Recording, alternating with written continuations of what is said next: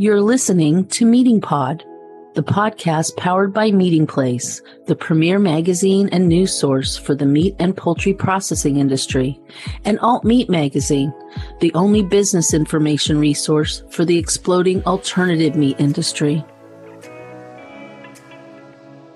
Hi, I'm Lisa Keefe, Editor-in-Chief of Meatingplace and Alt-Meat. Welcome to this month's MeatingPod episode dedicated to the meat alternatives market. Support for this podcast comes from Pressapack. To update a phrase my grandmother used to use, if I had $1 for every prediction I've read of the future size of the plant-based alt-meat market, I could at least buy my family a nice dinner. But the numbers are all over the map, and while some are based in measurable data, others reflect more of a mission than a mathematical calculation. A new report by Bloomberg Intelligence takes a different approach, using information on likely market penetration scenarios. Based on observable experience, Bloomberg's market researchers backed into calculations of projected growth rates. By doing so, their data is more substantial than some other reports that try to cover the same ground. And still, Bloomberg was able to give its report the title, Plant-Based Foods Poised for Explosive Growth. I discussed the report and its methodology with Jennifer Bartashus, senior analyst for food and food retail in the Americas, for Bloomberg Intelligence.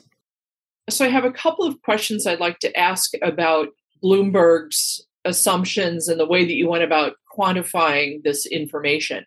The top line with the global plant-based alternative market perhaps swelling to $162 billion in a decade from about $30 billion now, that is alt-meat in all other categories, right? That's the whole caboodle.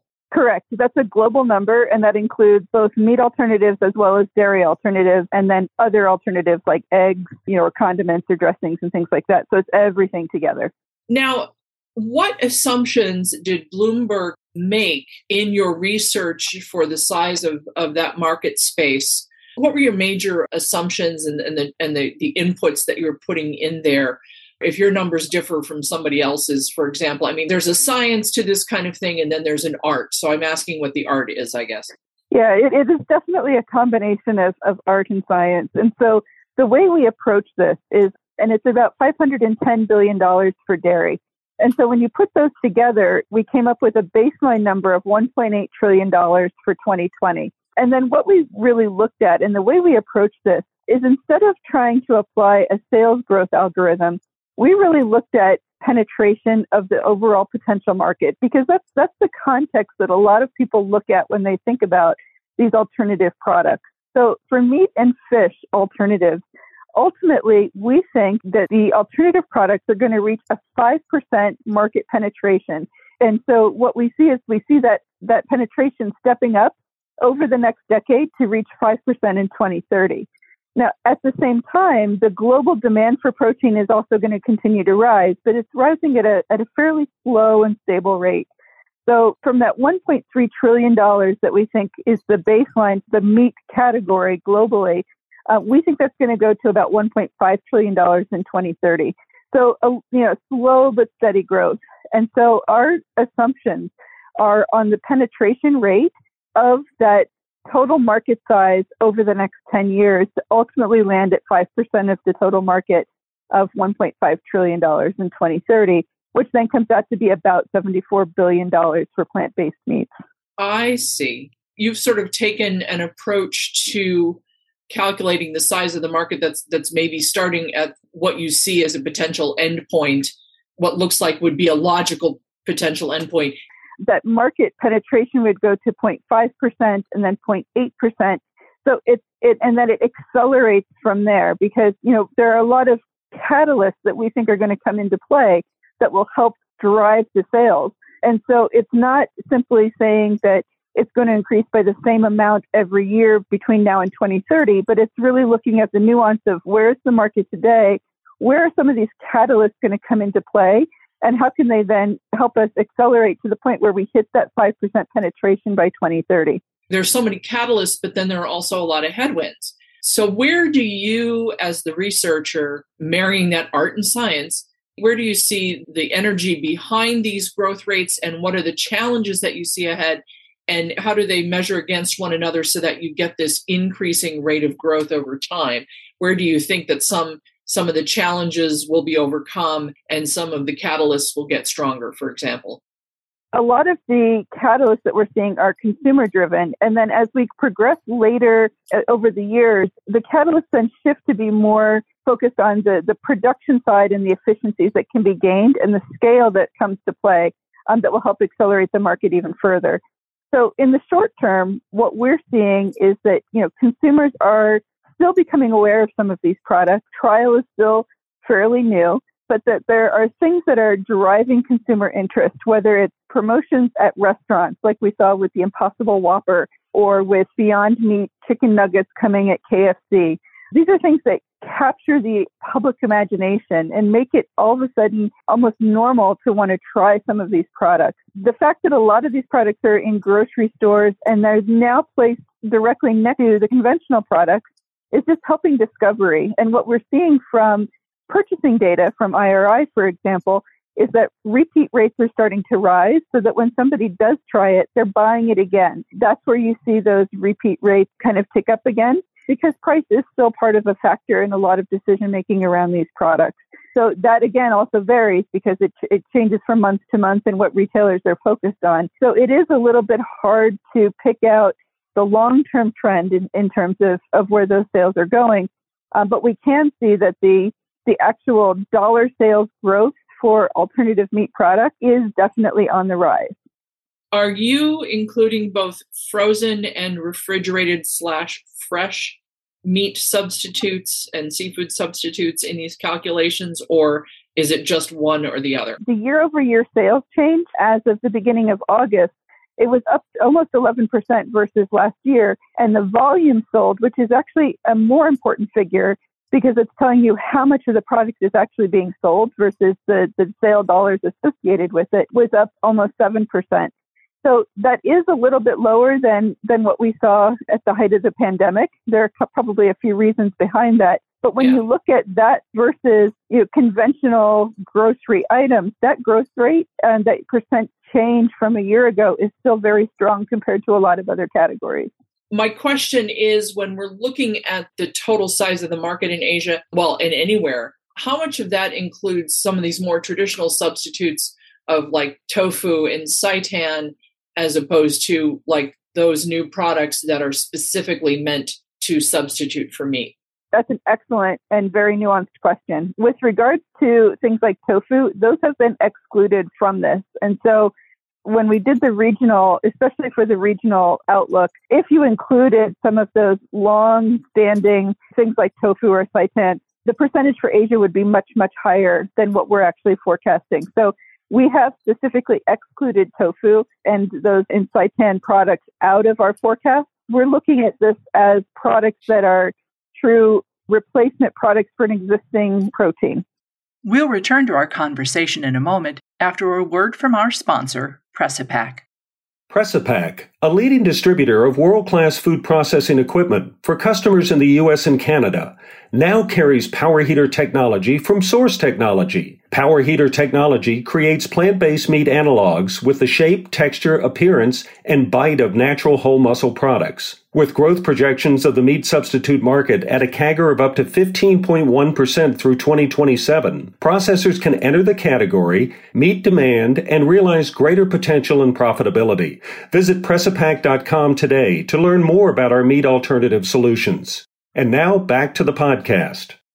You explain that Bloomberg Intelligence makes the assumption in this case that the adoption of alt-meat products will follow the adoption curve that we've already seen in the alt-milk space. What are the drivers of that assumption that the alt-meat adoption would be very similar to the alt-milk adoption? One of the biggest things is just the placement of products in the grocery store. With alternative milk products, when Silk put their first product in the dairy case back in the 90s, it accelerated growth at an incredible pace because people who were in the dairy section saw the alternative directly next to the conventional product. It's that type of approach that we're seeing in grocery, where these products are not necessarily being cordoned off on their own, for the majority of retailers at least, but are side by side to conventional products in the fresh case or in the frozen case. That is one of the biggest drivers to following that type of adoption curve, because it just unlocks discoverability. It unlocks comparability for consumers, where they don't have to go out of their way to find products or stray into a section of the grocery store that may be intimidating if they're not a vegetarian or things like that. So that is one of the big drivers that we think is pushing that similarity in terms of adoption curve. And the second thing is just the evolution in formulation and taste. As alt milks refine their approach and they improve the taste and the texture and the quality of the product, and because they were invisible, that was another big catalyst that helped the alternative milks grow to the level of penetration that they have. And so that's the other thing that we're seeing on the alt meat side, is just that the formulations are getting better, the taste is continuously evolving, and that we think that's another major catalyst that will help inform that penetration rate over time. Looking at some of your projections, I mean, the first set, you're saying in like 4 years, it's going to go from, 5 years, I guess, from $4.2 billion in 2020 to $28 billion in 2025. And then when we're looking ahead to 2030, you sort of have a range of possible outcomes. As I was looking at your projections, I think 118 at the top end and 37 at the low end, for example, by 2030. Mm-hmm. Yeah. I thought, that's quite a range. And this may be more of a marketing research question. Is that kind of range typical when making a projection like this, or are you just seeing so many moving parts that there could be an awful lot of things that could happen between now and 2030? Yeah, it's a combination of the two.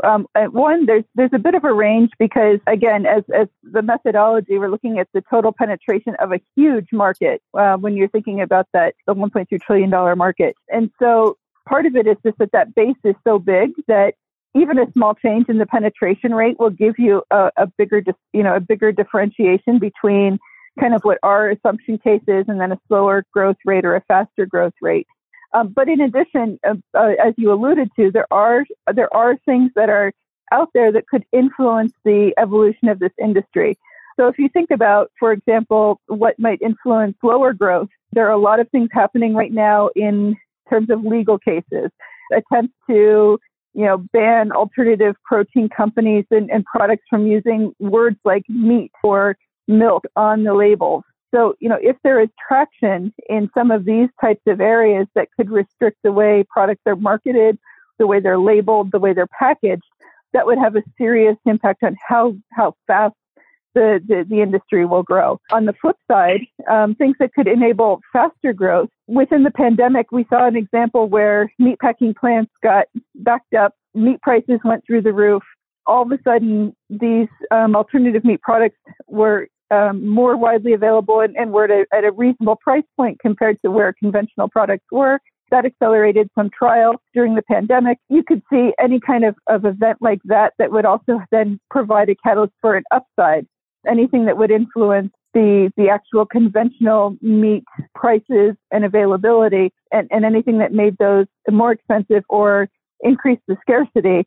There's a lot of controversy and a lot of energy being expended on the part of conventional players to sort of try to box out alternative meat players. And yet, even with our projection, we're still only saying that it's going to reach 5% penetration of the global total market over the next 10 years. And to me, that just reinforces the fact that there is room for everybody. When so many companies are participating in this space, it's like the saying, a rising tide lifts all boats. There's so much room for growth and so much opportunity for growth. It's distracting that people are so focused sometimes on things like labels or how things, how items get classified. And I think the other thing that I would point out is that we're still at the tip of the iceberg. We've got some pretty robust products on the market for beef replacements and burgers, for sausages. We're starting to see more innovation with chicken, and that's growing, and we think it's going to grow very quickly over the next 12 to 18 months. But we still don't have a market leader in bacon. We still don't have a market leader in pork. We still are at the very beginnings of seafood. And so there's just so much runway for growth that it's just a very, very exciting time to be following the industry and be involved with the industry. So much room for opportunity that why spend the effort battling each other when everyone can share in the growth and the opportunity. And again, it's not like alternative meats are going to revolutionize the entire meat industry anytime soon. Again, we're expecting only 5% global penetration over the next 10 years. That means 95% of the market will still be conventional. You know, it's a slow-moving evolution, but it is still an exciting evolution. Thanks for spending time with MeatingPod today. Remember to tune in on Mondays and get the inside track on the people and processes that power the protein supply. Be sure to subscribe to MeatingPod on Spotify, Apple Podcasts, or wherever you get your podcasts. And follow Meatingplace and Alt-Meat magazines on social media, or visit our websites at meatingplace.com and alt-meat.net.